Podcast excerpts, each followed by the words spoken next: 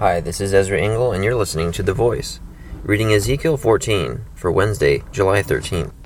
Some of the elders of Israel came to me and sat down in front of me. Then the word of the Lord came to me Son of man, these men have set up idols in their hearts, and put wicked stumbling blocks before their faces. Should I let them inquire of me at all?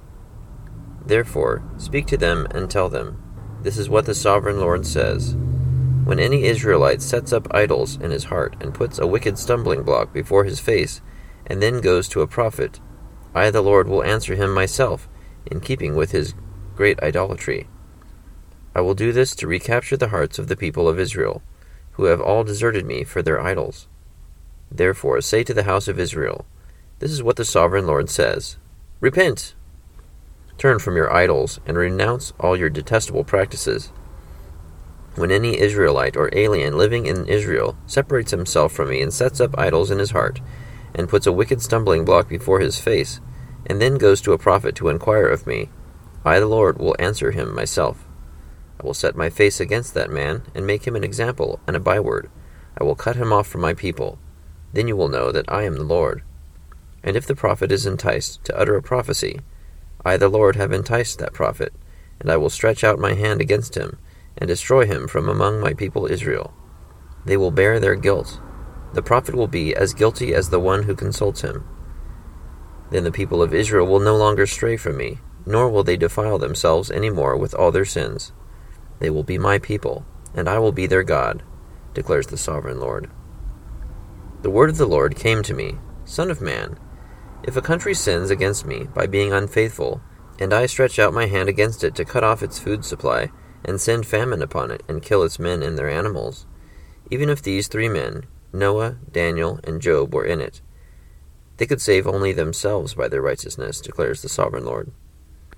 Or if I send wild beasts through that country, and they leave it childless, and it becomes desolate, so that no one can pass through it because of the beasts. As surely as I live, declares the sovereign Lord, even if these three men were in it, they could not save their own sons or daughters. They alone would be saved, but the land would be desolate. Or if I bring a sword against that country and say, Let the sword pass throughout the land, and I kill its men and their animals, as surely as I live, declares the sovereign Lord, even if these three men were in it, they could not save their own sons or daughters. They alone would be saved.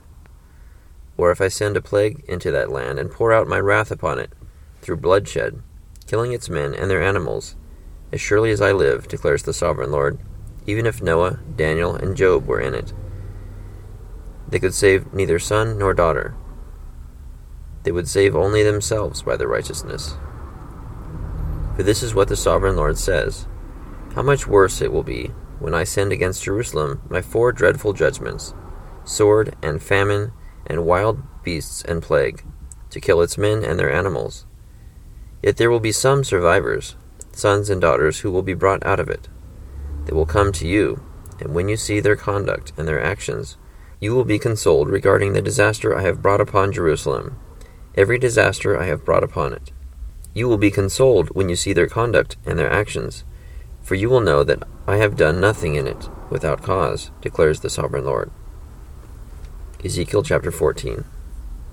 So once again, God reaffirms that he does not like idolatry, and he identifies that people have set up idols in their hearts, and they come to his prophets to get a word from them. And the judgment that God is sending to this country, he explains how thorough this judgment is. That even if three righteous men, historically um, exemplary men, Noah, Daniel, and Job, were in this city, they could only save themselves by their righteousness. Nobody else. They couldn't save the whole city by their righteousness, and they couldn't even save their own children by their righteousness, but only themselves. That really makes me think about the righteousness of Jesus Christ, that he's able to save the entire world who accepts him. And although Noah, Daniel, and Job were um, impressive in their righteousness, it's nothing compared to the righteousness of God himself. So when calamity and disaster, war, famine, and uh, plague, and wild beasts, um, the last verse it says, You will be consoled when you see their conduct and their actions. for you will know that I have done nothing in it without cause, declares the sovereign Lord.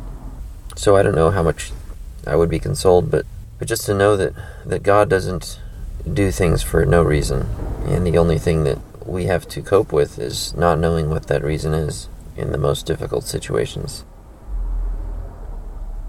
Thank you for listening to The Voice.